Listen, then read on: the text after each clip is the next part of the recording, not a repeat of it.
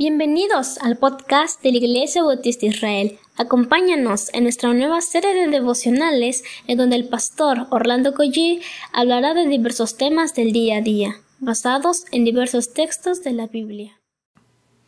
Muy buenos días, damos gracias al Señor porque ya estamos prácticamente en fin de semana, viernes.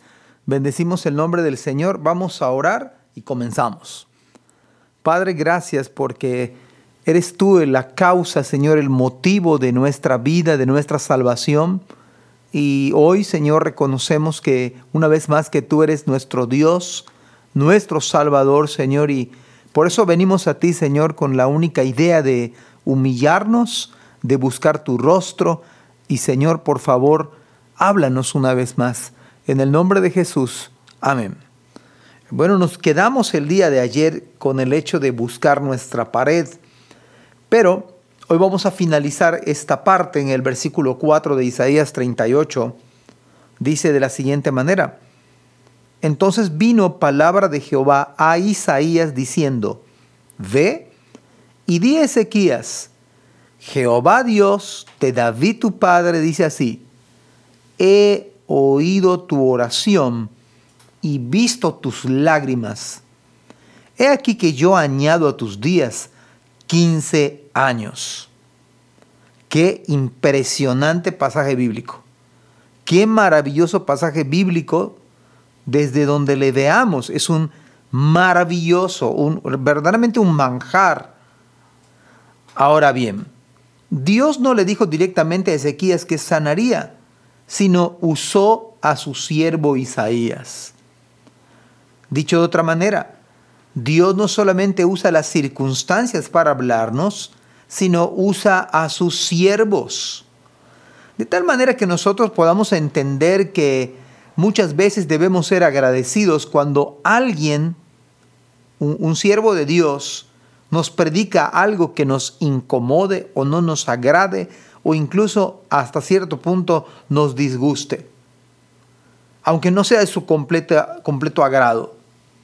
Pero el hecho de que Dios use a un siervo para quebrantar a otro siervo, porque este es el punto, a uno que estaba a punto de morir, creo que tiene una, una nota ahí importante que nosotros debemos entender.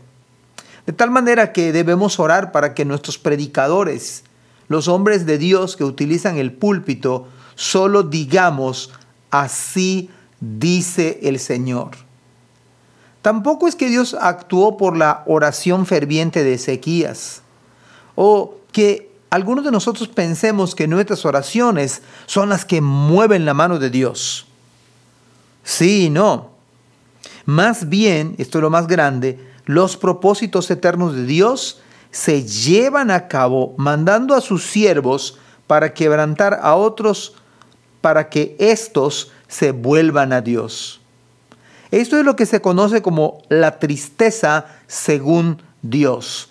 En la carta a los Corintios, en el capítulo 7 de 2 Corintios, versículo número 8, les escribió Pablo a estos hermanos diciéndoles, porque aunque os contristé con la carta, no me pesa, aunque entonces lo lamenté, porque veo que aquella carta, aunque por algún tiempo os contristó, ahora me gozo no porque hayáis sido contristados, sino porque fuisteis contristados para arrepentimiento, porque habéis sido contristados según Dios, para que ninguna pérdida padecieseis por nuestra parte, porque la tristeza que es según Dios produce arrepentimiento para salvación, de que no hay que arrepentirse, pero la tristeza del mundo produce muerte.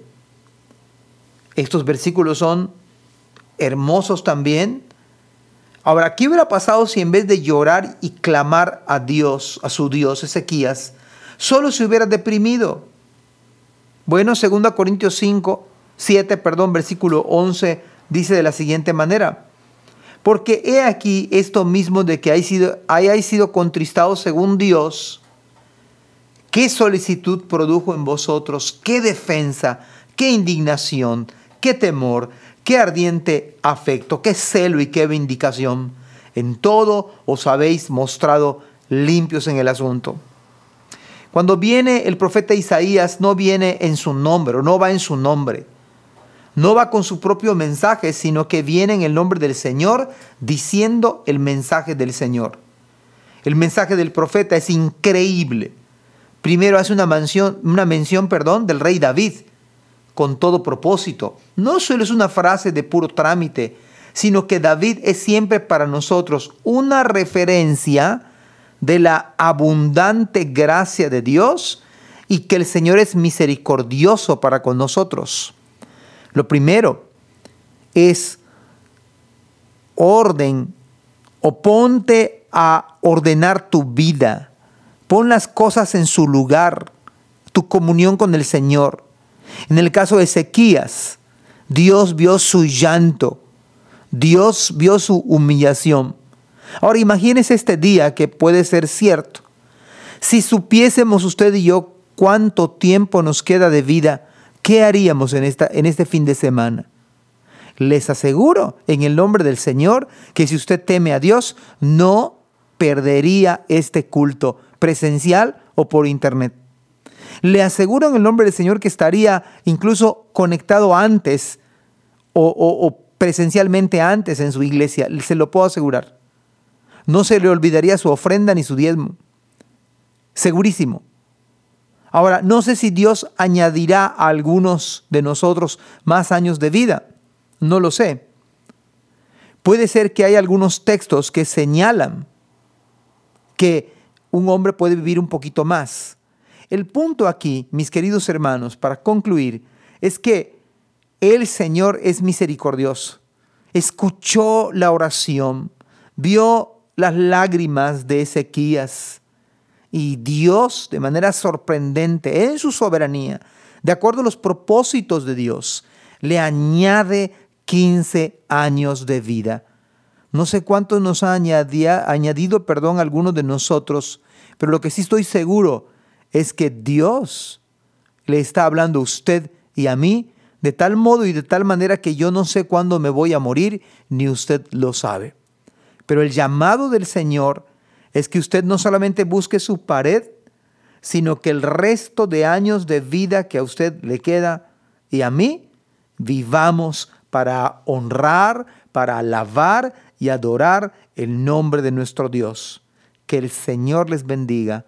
Amén. Gracias por escuchar este podcast.